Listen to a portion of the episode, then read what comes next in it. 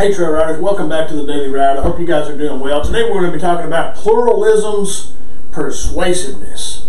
Our scriptures that get us through the Bible in a year are Deuteronomy 33 1 through 34 12, Psalm 48 8 through 14, Proverbs 11 19 through 21, Luke 12 41 through 59. Again, we're going to be talking about pluralism's persuasiveness. Our focal passage is going to come from Psalm 48, verse 14, which says, This God, our God, forever and ever, He will always lead us.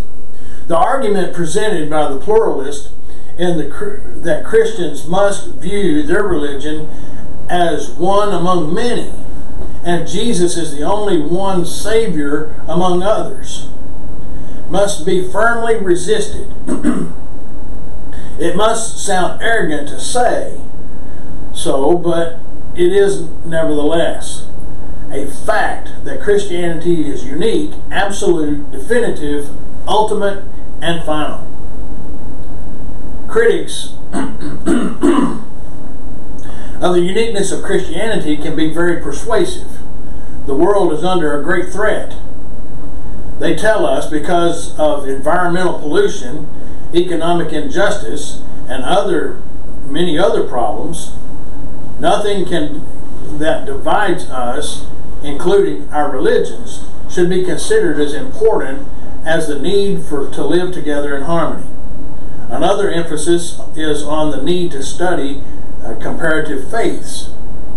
There is a sense that in which understanding what people, other people believe, is useful but not until the claims of Christianity are seen to be definitive and final.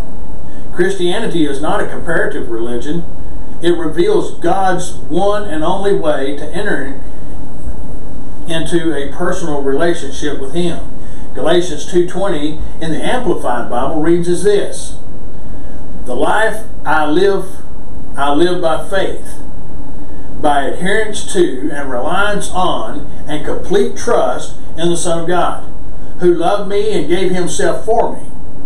Bishop Lesslie Newbigin put it this way If it is really true, as it is, that the Son of God loved me and gave himself for me, how can I agree that this amazing act of matchless grace should merely become part of a syllabus of the comparative study of religions.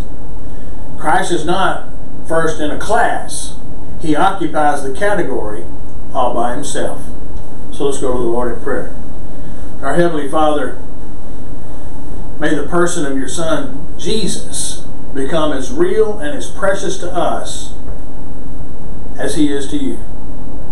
And teach us more about him so that we can make a clear to others why he is a Savior beyond compare. We ask this and pray this in Jesus' name. Amen.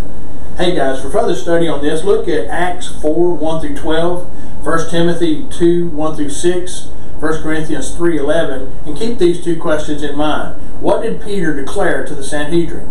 And two, what did Paul declare to Timothy? God bless you guys. I hope you'll continue to follow me here on the Daily Ride, and I'll see you on the next trail ride.